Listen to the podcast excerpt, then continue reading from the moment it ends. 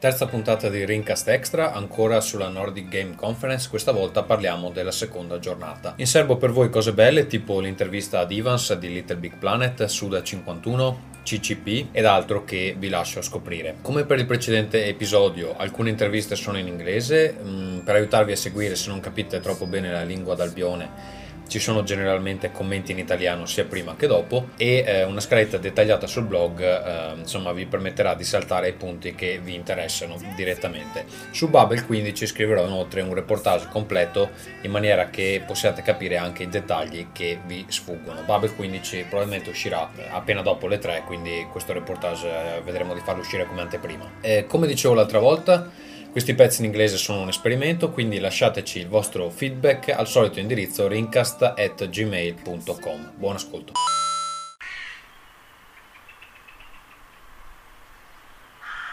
Quelle che sentite in sottofondo sono le magnifiche cornacchie che vivono sull'albero appollaiate di fronte alla nostra finestra. E con questo meraviglioso suono nelle orecchie che noi ci alziamo. E anche Ferruccio ha qualcosa da dire a proposito. Buongiorno. Esatto. Oggi la conferenza inizia alle 10, ma noi da bravi teste di cazzo ci alziamo alle 8, che così abbiamo tutto il tempo di lavarci, pulirci, vestirci bene per andare di nuovo nello stesso posto di ieri. Allora, siamo nella sala principale. Fra poco ci sarà keynote del tizio di Media Molecule, che Ferruccio adesso nominerà perché io mi dimentico sempre il cognome. Alex Evans, ok. Dopodiché cercheremo di intervistarlo. Oggi la giornata è abbastanza piena, credo che ci divideremo per alcune conferenze, perché per esempio nella fase successiva c'è sia la conferenza di CCP sia quella di DICE, quindi proveremo ad andare a tutte e due, poi insomma discuteremo di come sono state e eventualmente, se riusciamo, andiamo a intervistare qualcuno. In teoria, almeno per CCP, dovrei riuscire a intervistare Nathan Richardson, e per DICE non sono sicuro chi sia lo speaker, però insomma vediamo. Bon, la presentazione è finita. È stata abbastanza interessante, c'è stata anche una parte tecnica abbastanza pesante sulla tecnologia utilizzata in Little Big Planet. Sostanzialmente la parte più interessante secondo me è quella dove dicevano che hanno fatto in modo che i tool non potessero sbagliare, nel senso che ogni volta che usando un tool veniva fuori qualcosa di strano, toglievano la possibilità che si riproponesse. Carino anche il cui hanno fatto sì, la presentazione è fatta un po' come i video di Little Big Planet, credo, con fotografie messe in sequenza molto velocemente. C'era la mano di Evans che disegnava cose su un foglio di carta. Niente, adesso cerchiamo di avvicinarci con qualche domanda, ma c'è una certa fila prima di noi di gente che vuole farsi autografare Little Big Planet, cose del genere. E c'è una donna nuda bellissima che sta cercando di fargli delle foto e quindi probabilmente ha la priorità. Rinkast interview. Thank you for your time. Sorry, I missed you yesterday. Yeah, this is for an Italian podcast. You have pretty huge fans over there. I know the Italians are actually huge. We watching the stats and some of the best levels come out of the Italians. Like I can't think of an example now. I'm so hyped up. There was one about Shadow of the Colossus. That was really amazing. It was coming from Italy. It was an 18-year-old guy. Yeah, really incredible. Really amazing. Okay. Anyway, first of all, congratulations for the game. We think it's great. It's my favorite game ever. I must say, it's better than Mario. I mean, the funny thing is we're learning, right? So when we made the game, we were like, on day one when we ship it, it's the beginning, not the end. And so, like, the whole team is still making LBP. Like, there's so much stuff that we want to fix and make better and stuff. So. Speaking of which, I was wondering what's up with what's next for DLC. It's a good question. I don't actually know what I'm allowed to say. And last night, I said something on Twitter apparently, and I shouldn't have said it. So what I can say is there's new create features coming. So there's a pack. I'm not sure the. Excuse me. Yeah, it's fine. Sorry. There's a new pack coming at some point. There's a creator pack that came out recently. Yeah.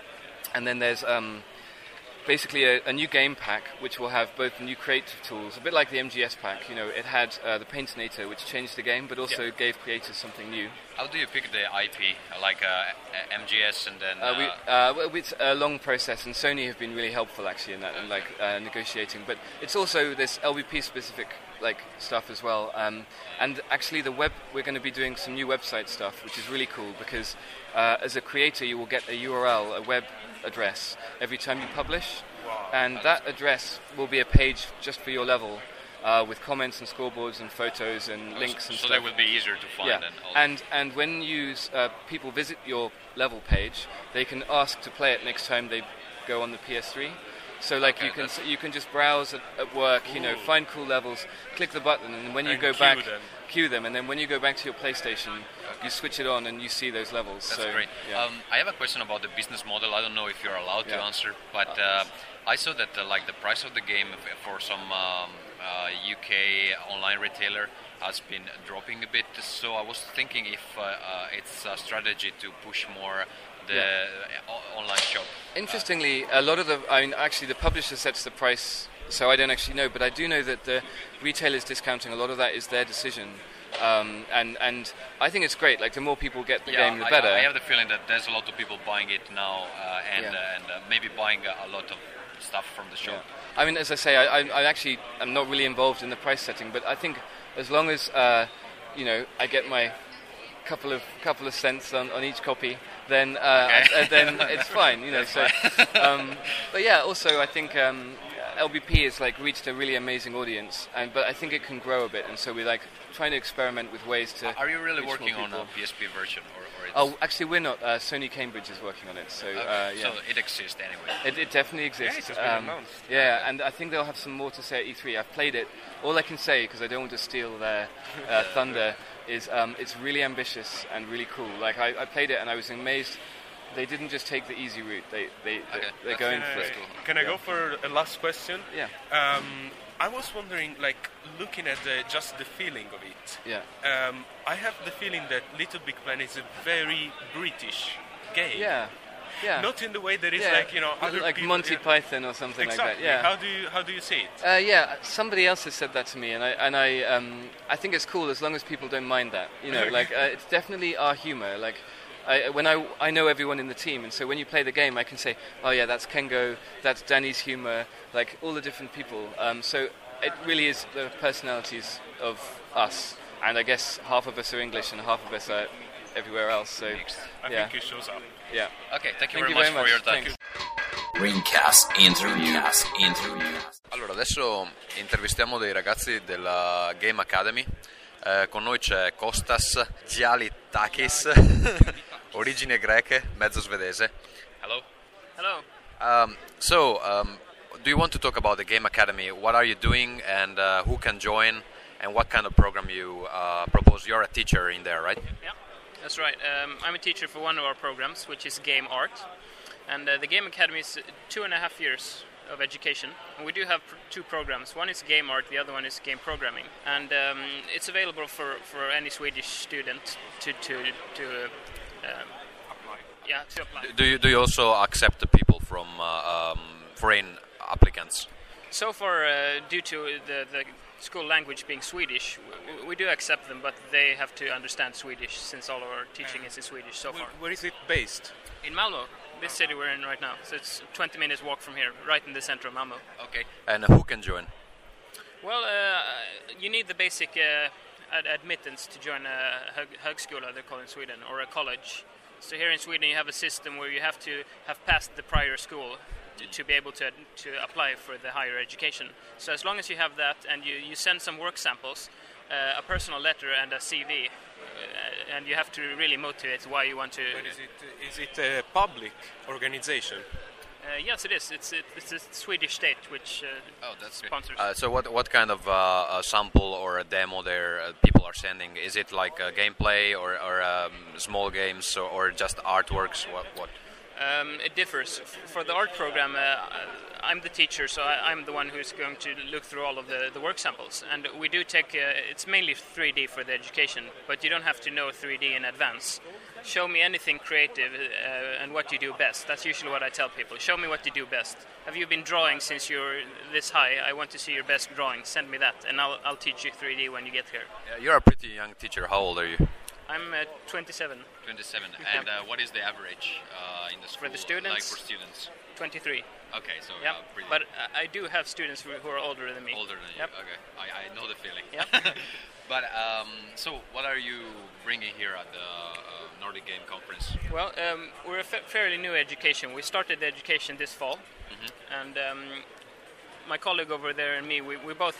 my colleague has been working as a lead programmer at the games company here for 12 years. And he was he wanted to improve his karma, and he wanted to go join as a teacher and show how it's supposed to be done. And I've worked with education before in another city here in Sweden. So we started this fall. What we're bringing here is the students' projects so far. The cool thing about our education, in my mind, is that we create games all the time. From the first week you come to the school to the last week when the education ends, you're going to be doing games together with art and game students. So they're making 8 game projects in total. So are you supposed to work alone most of the time, or you're always followed by somebody? Most of the projects are always team-based, so you're always working with other people. Okay. But like all of these educations, there's quite a big responsibility for you learning yourself as well. Okay. Do you have a web page or something? Yeah. It's www.thegameacademy.com. Okay, pretty easy. Yeah, and the cool thing about our website is that, as I said, they're doing 8 game projects in total, and all of these games are being featured on our website. So you can test them there or check it out. You actually can. There are always 5 groups of people doing games, and we let the students themselves try out each other's games. They rank the games, and the 2 best games for every project we publish on the web page. So you can visit our webpage, download these games we're showing here, and try them yourself on your PC. Do you want to describe what are you showing here today? Yeah, what we're showing here today is the 3rd game project for the students, out of 8 total. And for this, they're quite free with what game they want to do. We do have some criteria. The criteria for this game project number 3 was to have an interactive game world. As one of the games which you're showing here, you're an airplane battling other opponents' aircraft. And the thing, like having an interactive game world, would be that the enemy, when you shoot him down, he's going to crash down in the ground, and there's going to be a big crater and explosions and particles and stuff like that. Okay. Yeah.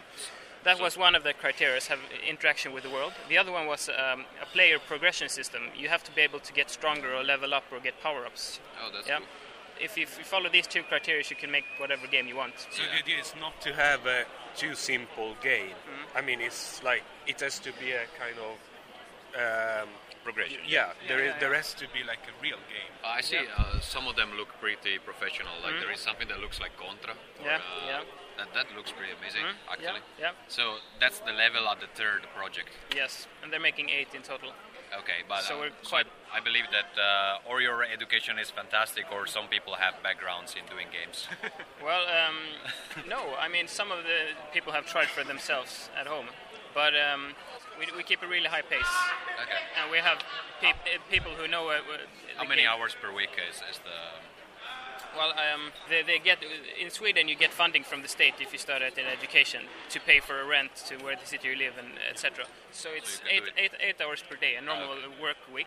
But most of these people are so dedicated and like what they're doing, so they're sitting there all the time. Everyone has their own personal computer. They can go and leave whenever they want. Oh, that's pretty cool. Yeah, yeah. Okay, so I hope our listeners will check out the website, and maybe if some of them interest, maybe they can start learning Swedish, or maybe somebody already know it. Definitely. Okay, thank you very much. Yeah, thank you.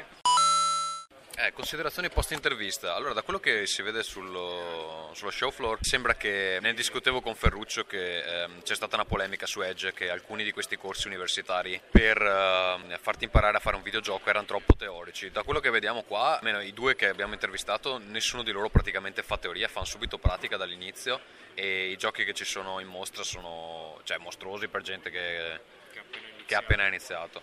Sì, ma questa è una cosa secondo me che riflette abbastanza il modo in cui funziona l'università nel nord Europa. Quindi molto dinamica. Sì, se una cosa non funziona si cambia. non so, sembra che in Inghilterra per esempio abbiano ancora problemi con questi corsi di game design che sono troppo generici. Sì, perché Edge in particolare si focalizza sull'Inghilterra che sta aprendo una marea di corsi del genere, che però sono di solito tipo storia del videogioco, queste robe qua che insomma non è che ti insegnino davvero a fare nulla, e questi invece pare proprio che si stiano concentrando sul far fare giochi addirittura al primo anno. Questa è una cosa abbastanza... Sì, ma da quello che ho capito è un gioco a settimana, ho capito bene? No. Questi parlavano di 8 giochi, no, nel corso... No, forse un anno, 8 giochi in un anno. 8 giochi in un anno? Vabbè, vuol dire un gioco al mese. Sta minchia. No, in effetti è una cosa molto interessante perché non mi sarei aspettato giochi di questo livello da gente uscita da un corso, invece... Boh. Sì, il gioco di cui parlava prima il tizio che abbiamo intervistato era una sorta di... quello degli aerei, era una sorta di... così, 1942. Sì. Che però meglio anche del remake che hanno fatto recentemente. Con effetti particellari. Niente, quindi andate a controllarli sul sito di The Game Academy e insomma potete vedere con i vostri occhi i risultati. Poi se volete impararvi lo svedese per partecipare, questo è un po' strano. Probabilmente hanno detto che hanno appena iniziato. Io credo che con il tempo inizieranno a inserire corsi in inglese perché gli conviene sempre farlo, nel senso che attirano gente ai corsi eccetera. Sì, altre università come quella di Gotland invece hanno corsi in inglese, sì. Allora, siamo tornati dalla conferenza CCP, Ferruccio da quella DICE. Ferruccio, com'è stata?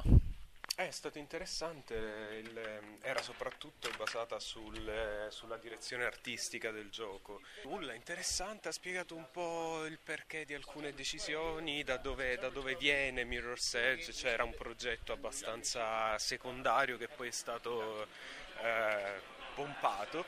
La cosa interessante secondo me è il fatto che Lars qualcosa ha lodato l'uso dell'Unreal Engine 3, che era in realtà una delle cose secondo me più scrause di Mirror's Edge. Beh, ma perché esteticamente è un ottimo adattamento del... Sì, però esteticamente non è appunto esteticamente, ma non tecnicamente non è poi così strabiliante, però lui ha detto che senza l'Unreal Engine 3 il gioco non sarebbe uscito, semplicemente. Okay. Ha parlato degli aspetti più criticati del gioco. Sì, il fatto del combattimento, del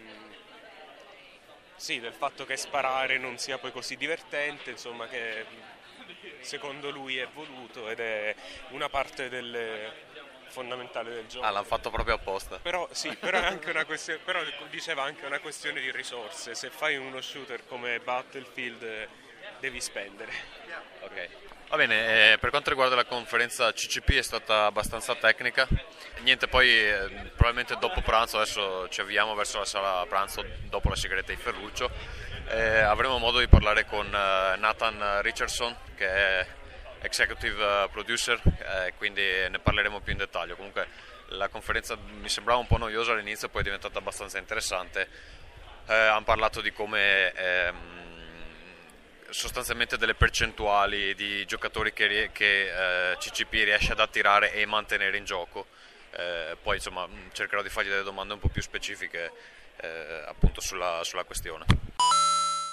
Allora, dopo pranzo siamo appena entrati alla conferenza di Suda 51, deve ancora cominciare, è insieme a un tizio nano basso e una donna giapponese che presumo sia la sua amorosa o traduttrice, non so. Dovrebbe parlare... Sì, quella sotto là, è la sua ragazza, credo, è sempre insieme. Niente, dovrebbe parlare di No More Heroes e forse anche di qualche progetto futuro, non so. Mi hanno detto che lui parla molto bene inglese, quindi non so se serve il traduttore. Comunque, sentiremo poi come parlano bene l'inglese e i giapponesi, tipo il presidente di Square Enix. E Ferruccio, cosa ti aspetti da questo giapponese vestito in questa maniera super stilosa? Non so, ci sono appunto due giapponesi tre con una donna... Si muovono in maniera un po' random, vediamo di cosa parleranno, vediamo soprattutto se sarà la solita cosa super diplomatica giapponese. Ma sta iniziando. La conferenza di Suda appena finita è stata molto divertente, è una delle più lunghe tra l'altro, ha parlato sostanzialmente di tutte le influenze di No More Heroes. Niente, anche alla fine ha mostrato il trailer di No More Heroes 2. Che Ferruccio, cosa pensi della conferenza di Suda? A spada di fuoco? Bello, strano davvero, sia la conferenza sia i suoi punti di riferimento. Sì. Per citarli, per chi non ha seguito su Twitter, Balle spaziali. Sì, Balle spaziali, poi ha citato Memento, Gozu, poi altri film giapponesi che non ho mai visto. Il topo di Jodorowsky. Sì. No, un delirio. E fra l'altro Godard. Sì, Jean Luc Godard. Cosa vogliamo dire della giapponese? No, io vorrei dire qualcosa. La traduttrice traduceva abbastanza bene, però alcune cose non riusciva a capirle, quindi a un certo punto si è alzata sta non donna. Non riusciva mai a capire le parole in inglese, in realtà, sì, perché diceva background per dire background, insomma. E niente, sostanzialmente a un certo punto la traduttrice è stata spodestata da questa, credo, morosa di Suda, che sostanzialmente... Sì, persona giapponese, parlava benissimo, quindi non ho capito perché non hanno fatto fare la traduzione direttamente a lei. Comunque ha spostato questa traduttrice ufficiale, togliendole il lavoro e probabilmente anche una parte dello stipendio, e ha iniziato a tradurre lei, quindi mi dispiace un po' per questa che era sul palco, però non puoi andare su e non capire metà delle cose che ti dice. No, poi come sempre le battute dei giapponesi tradotte riescono sempre male, non so perché. Infatti credo che in un paio di casi lui abbia fatto delle battute, ma sono un po' cadute. Forse si aspettava delle grandi risate, eccetera. Comunque è stato divertente, lui è un personaggio abbastanza interessante, e ha anche mostrato un prototipo di come vorrebbe No More Heroes nel futuro. Non so se si riferisca appunto a questo No More Heroes 2. No, non credo, anche se esce su Wii, e soprattutto sostanzialmente ha piazzato il protagonista in un ambiente reale, quindi in un filmato. Però l'effetto era molto carino. Sì, ma la cosa che ha detto non è che lui vorrebbe che la grafica fosse fotorealistica, lui ha detto che gli piacerebbe che i giocatori incontrassero il personaggio di No More Heroes per strada. È abbastanza strana come cosa, sì. Però no, carino. Niente, adesso c'è la conferenza io vorrei andare a Horsemark, che spiega come iniziare una tua compagnia di videogiochi in 10 facili mosse. Iniziano in 5 minuti. Ma soprattutto dove cazzo è il caffè? Questa è la domanda. È finito, il caffè è finito. Rinkast interview. Okay, so I'm here with Jussi Laakkonen, founder of Everyplay. He had a pretty interesting presentation about founding a gaming company, and we'll try to cover really quickly the things that you cannot overlook when you try to enter the business. So, in your opinion, the things that really you cannot miss. Well, I think there are a couple of things that you need to really consider. One is, why are you doing it? I honestly believe that you should start a game business for the right reasons, like if you love making games, for example, or you think you have a great idea. But I really don't think you should start a business if you just want to get money. That's the wrong way. Money follows passion, and passion is where you start with. I think a really crucial part of any venture is, who are the people working there? Who are the people who will actually make the stuff? So it really always comes back to, once you decided to start, to find the right people. And I cannot really overemphasize the importance of those people. So, following that, of course, you need an idea. But I think the key point of an idea is just that it's a starting point. You need to have a mentality in which you are willing to learn and iterate and try new things and be sort of exposing yourself to customers and getting their feedback and iterating more and more. Because startups are all about guessing and then trying to validate those guesses. So it's all about iteration. How rapidly can I get stuff done? And you don't work 7 hours per day in a startup, I suppose? Well, you can, but it's relatively rare. Personally, I think I work about 10 hours a day. I work in the office first for about 8.5 hours to go home, and then I work another hour and a half in the evening. So that's roughly what I can do. I wouldn't recommend anybody working like 12 or 14 hours a day. It's going to be counterproductive. But if you love something that you do, it's pretty hard to separate work from other things you do. It's like work is your life and life is work, or that sounds very bad, but what it means is that there is no kind of distinction. I'm working or I'm not working if you're an entrepreneur. You are that idea, and that business will always be in your mind, even if you're taking a vacation or something. Okay, so and when you have a demo done, something to show, where should you go? Like to a publisher, or try to raise money through angel seed funding? Well, it really depends on what are you trying to do. If you're a game developer who wants to be just a game developer, which can be a good business, then of course you need to talk to a publisher. If you want to do a iPhone application, then you probably are sort of self-publishing it. So you need to do a little bit of marketing, you need to perhaps have a blog and talk in forums and, you know, engage people. If you want to build a scalable business, which is more like a traditional startup that you make your own business and you run it and you try to become a world leader in something, then you probably will start talking to angel investors, to seed funds. Or alternatively, I would really recommend actually talking to customers. Mm. So can I get somebody to pay for this? Yeah, you said that it's for a team that has no experience, it's much better to start with something easy and with low barrier. Well, I mean, that's sort of a given. If you don't have experience, you have to choose to work on something that's not that hard. Your personal recommendation is social networks. If you are making a game startup, I believe that's a place where the barriers to entry are currently lowest. And what really makes social networking games interesting is that they can grow really fast thanks to the viral growth factors. So I've seen games, or everybody's seen games like Best Society go from 0 to 11 million users in 8 months. And I've just recently, a game called Farmtown on Facebook went from almost 0 to 5 million users in about 3 months.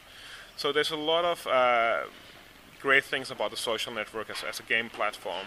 And because all the games are made in Flash or just HTML and Ajax, it's not that expensive to make those games. Ok, thank you very much for your time. Thank you.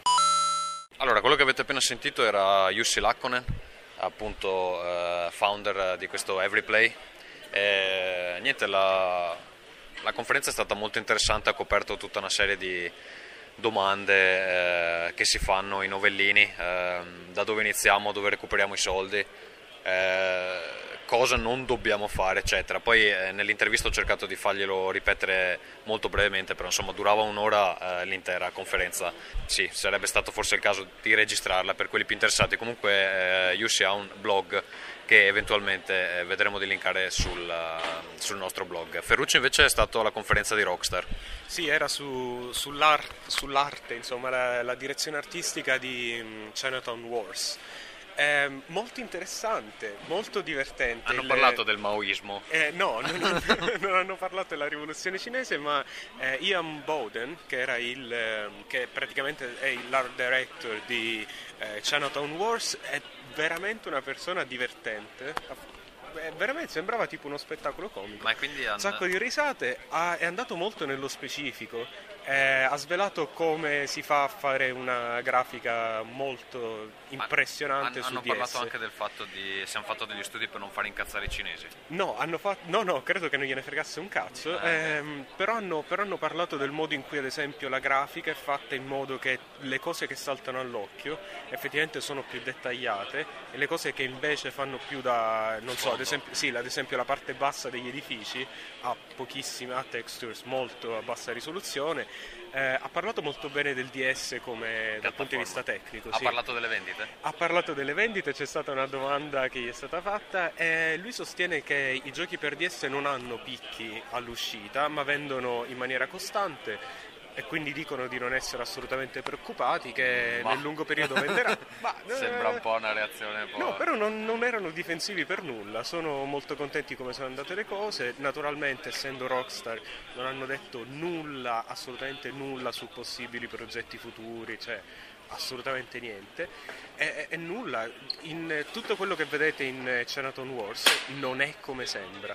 Sono un sacco di accorgimenti fatti per risparmiare tempo e risorse ed effettivamente funzionano molto bene. Una bella conferenza e nulla. Bello. Ok, io vedo che qui intorno iniziano a smontare la roba, quindi sì, non so se... credo che sia ora di andare, io fra mezz'ora... Te ne vai, vabbè. Allora niente, ho cercato di ottenere un closing comments da parte del Simon, però si è infilato nella conferenza di chiusura che non mi interessa.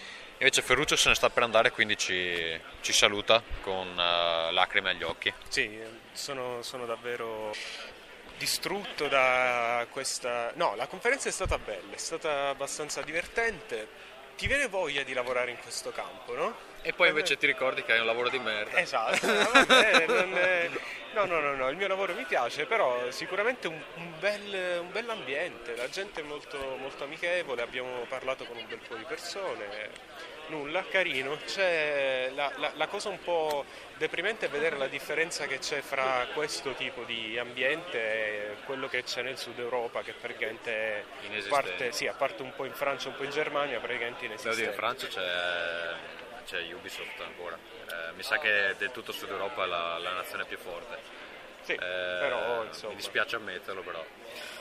Maledetti francesi.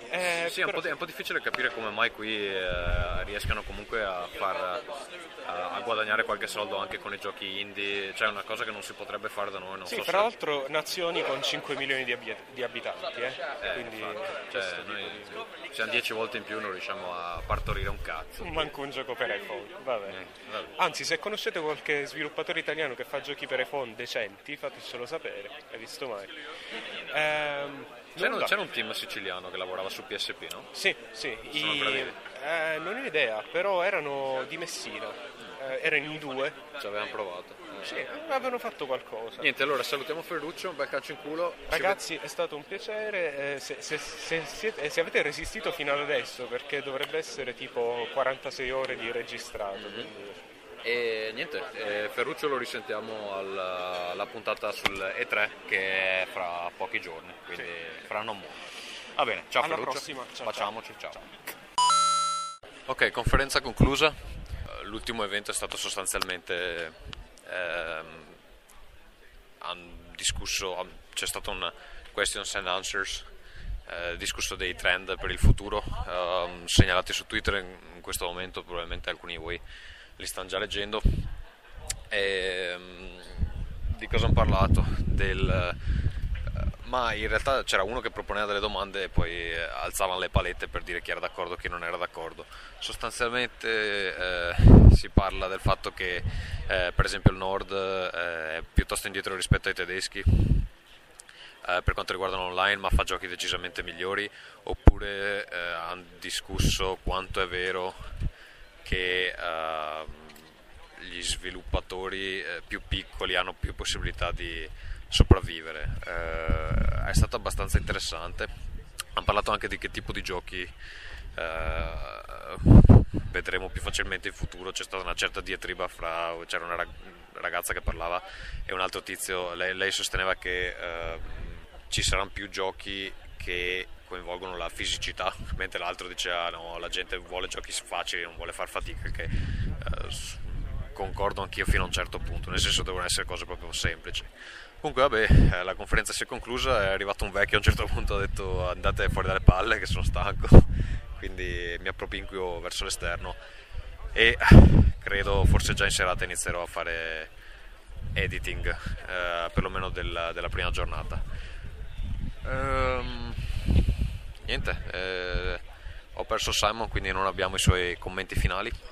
Ho perso anche il tizio di CCP, ma probabilmente possiamo recuperare perché diciamo, ho possibilità di rincontrarlo a breve, quindi magari registro in un secondo momento. Intanto per il momento abbiamo mi sa che abbiamo più di 4 ore di registrato, quindi sarà già abbastanza complesso editare quello che abbiamo. Niente, basta così. Rinkast interview. Okay, surprise. We are here with Nathan of CCP. I managed to catch up with him in Helsinki on Friday. So this will go at the very end of the episode, but I'm very happy that we can finally record something. Hello, Nathan. Hi. So I think, as I said to you in private, our listeners are more console-oriented. So I think that... a really brief introduction of Eve for the few of them that maybe didn't hear of the game yet. What is Eve? Probably they all know that it's a science fiction game, but why it is so special? So Eve is a massively multiplayer game. So I mean, you are online playing now with and against 300,000 other people in the same world. What we emphasized is the interaction between those 300,000 people, and that you can really affect the world itself. It has very deep gameplay, so and you can really cater to many playstyles. You can be an economist, you can be an industrialist, you can be a leader of an alliance of thousands of people, you can really play the political game. You can also simply be one of the best pilots around and be paid for that, or just be a pirate. I mean, it even goes so far that you have spies and you have assassinations and so on and so forth. So it's really that it's a big open world where you can basically do whatever you want to and kind of find your own playstyle which you want to participate in and really go for that. Okay, and I know that the plot of the game is very deep and there are many races that you can play. How do you keep the players updated about the overall plot? So there's really two kinds of plot in Eve. One plot is basically the empires or the races really moving forward on a big epic scale, and we have a lot of like news outlets which you really can follow while you are in the game. But there's also a lot of history happening around the player-run organizations. You have the corporations and the alliances. So like an alliance is a gathering of corporations where you have a range of from 500 to a couple of thousand people, and they, for example, are battling each other for like sectors of space. And through all this conflict, you have a lot of history happening through a time, and we also record that history to some extent. And we're really trying to find even other ways of exposing and recording more of the history that's happening within it. So I'd say that the emphasis is that the players make most of the history, but we provide some kind of background to them. Okay, I saw that in your presentation you were calling the game, defining the game. I suppose someone else did, but you were writing down this Excel in space. Why is that? Well, it's basically because a long time ago, when we launched the game, it didn't have that many playstyles, and it was also very intense on, for example, the industrial side of the whole thing, and manufacturing and research, and that simply meant a lot of number crunching, and a lot of the people that play those game styles simply use Excel to really play and manipulate that part of the industry. But it was also that the interface was very like software based, so it was kind of like having an Excel interface to a game. But we've moved a long way from that, but still playing the industrial manufacturing still requires you to. Okay, so what are the good sides of having a game that is so different compared to the other massive multiplayer online game out there, like Fantasy, World of Warcraft, or Warhammer, whatever? Because our game is based on the player interaction between each other, it really opens up so many aspects. I mean, many of the other games focus on maybe 4 or 5 different playstyles, simple archetype playstyles, and they are more thought about either as a solo player or a group of, for example, 5+, where you need a mix of these 5 playstyles. Within Eve, you simply have this. Well, absolutely, you don't really have a certain playstyle. There just is endless amounts of them, and you can really even create your own playstyle. I think that. Basically, in the end, you can always find something that you're attracted to, and this could even be something that is your real-life hobby or your work. For example, many people that are playing the market of commodities, they are, in real life, they are stockbrokers, and they basically only play that part of the game. Okay, so they do their job even when playing. Yes, because that's what they like, and you can really make a lot of money, and there's a lot of skipped heartbeats when you have like lost deals or big deals coming in, and I mean, you can really take a very small part of the entire game and dedicate it quite dedicated to that part, and still enjoy yourself a lot, because it also means that you're playing against real opponents. Somebody is playing the market against you. Okay, I think one of the main barriers for people to enter Eve is that it looks really complicated. I've been playing a bit, and I found the user interface really overwhelming, but luckily there was a friend playing, and he was explaining me how to do stuff. And I know that there are tutorials, but still I found really, really helpful to have somebody telling me what to do when I needed something. Do you think that there is room for improvement in that side, or you want players to find out by themselves? No, I think there's lots of room for improvement there, and we have been working quite a lot on that lately. Every expansion, we have a big team that works on improving the interface, making it more user-friendly, more intuitive. But the thing is that with such a deep game, there will always be in between complex interfaces to really expose the more complex aspects of Eve. But then again, you don't really have to play those parts if you don't want to. So at the same time that it's you have a complex game with complex interfaces, we still are trying to ease your way into it and more gradually introduce you to the rest of it. And that will continue for the next years. We can always improve. That's basically what we do. Okay, the universe is very developed. So do you see that this universe could be the base for other genres of games? Or it will always be just like it is now? No, I think the possibilities are endless. I mean, when we started making Eve 12 years ago, I mean, there was nothing like that out there. I mean, we took some ideas from the games that were happening back then.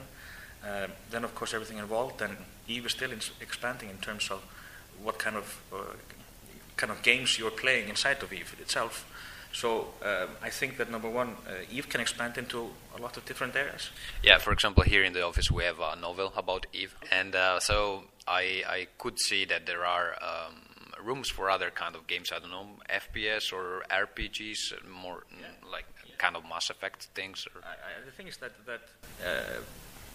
we mostly focus on doing it within Eve itself, but we are also looking into a lot of other areas. I mean, the novel is a good example, but we really look at Eve as a universe which can expand into everything: console, mobiles. I mean, we're not going to stop anywhere. We're just going to expand.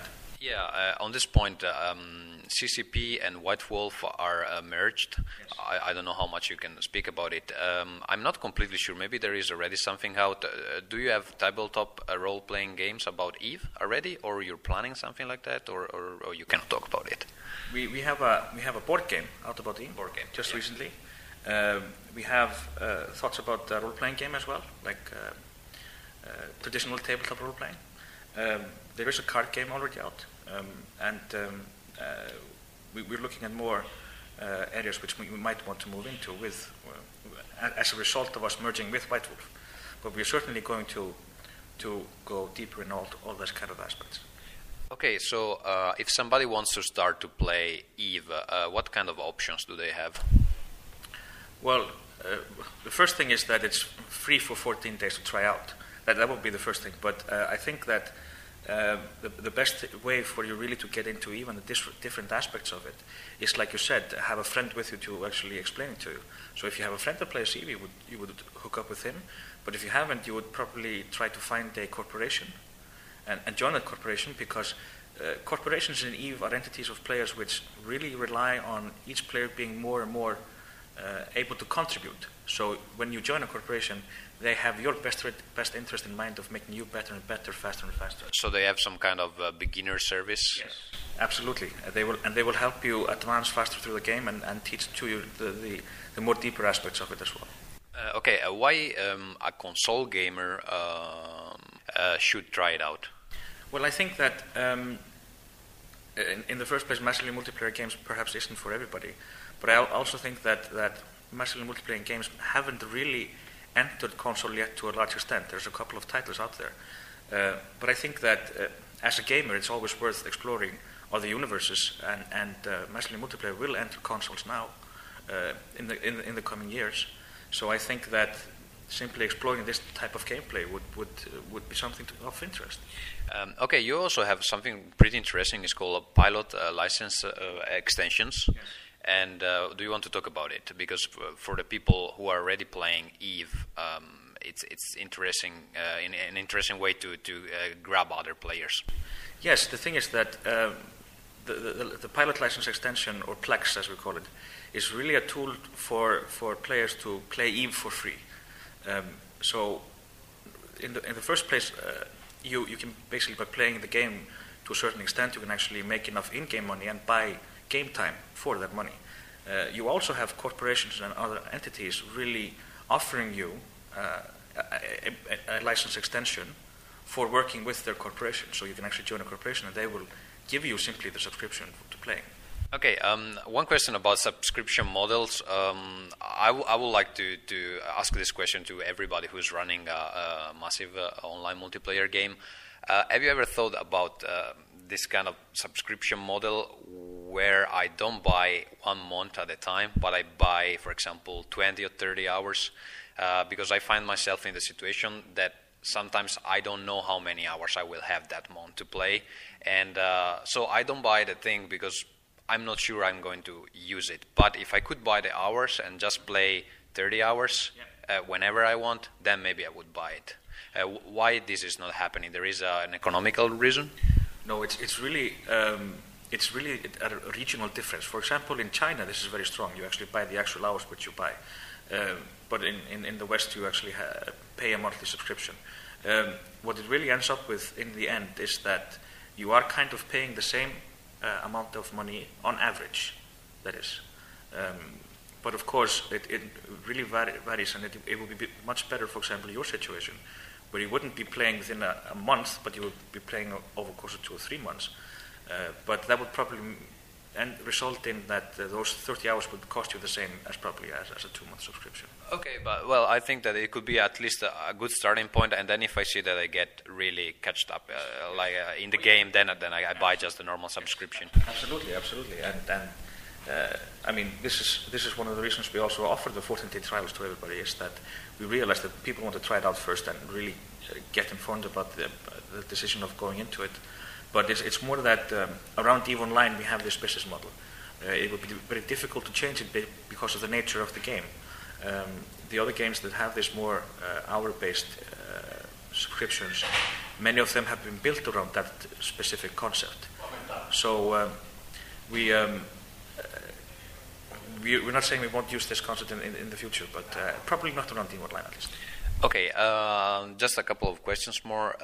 The first one is, I know that the economic system is extremely complicated. I've been seeing that, for example, for every object you have like the price history for the last 3 months. That's really fascinating.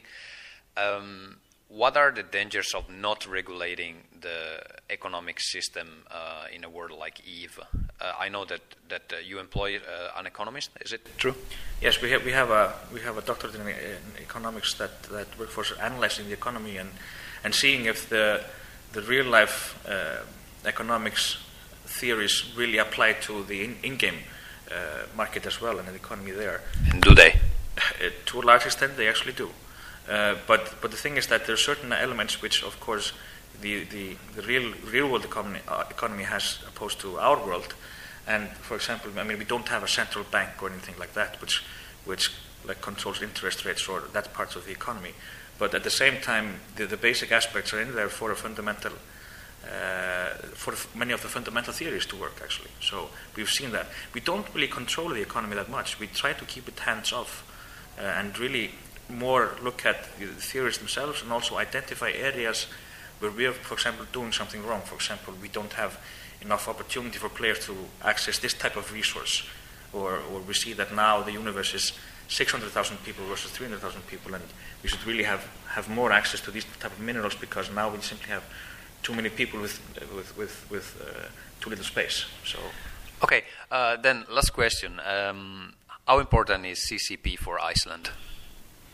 It's quite important actually because number one, I think we are a poster child for like innovation and showing that there's more to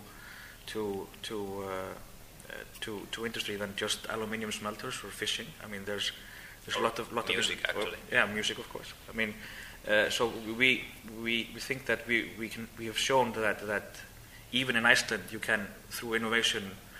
Actually become a meaningful company, and also at the same time that when Iceland is now going through the financial crisis, CCP is one of the very few companies that are actually still doing well. So I think those two aspects, just that we were able to build up a company like with 400 people now as employees, and secondly, of course, that we have such a strong foundation that we can actually weather this economic meltdown while other large companies... do you think that managing the economy of Eve helped you in doing better economical decision for CCP?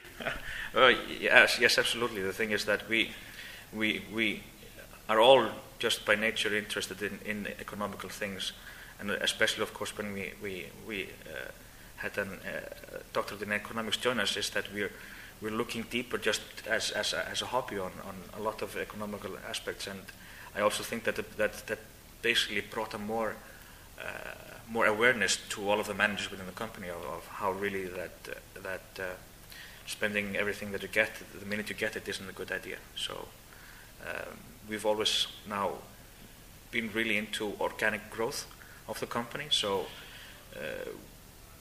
like for going through the economic crisis, we didn't have a company that required more funding or anything like that to operate. We are still profitable, and we would like to grow the company with a healthy profit margin always available, but still growing within our means. And I think that was one of the major things which is helping us through this crisis. Okay, thank you very much. Good luck for the future, and I'm looking forward for maybe playing a bit more of Eve if my friend is giving me assistance, and White Wolf related projects, World of Darkness. Yes, I mean we merged with White Wolf to eventually do the World of Darkness, and we're quite looking forward to doing that. Thank you. Rinkast Extra è una serie parallela di puntate speciali di Rinkast. Per sentirlo è sufficiente abbonarsi alla serie regolare.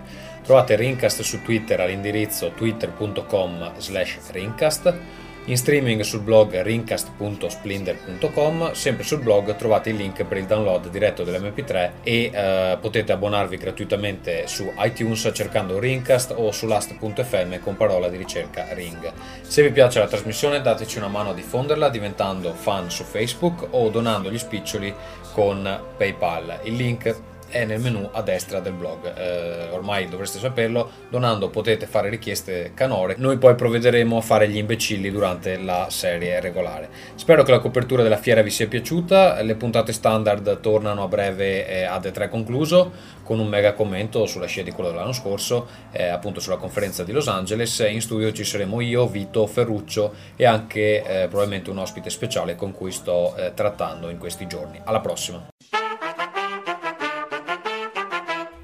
Rinkast.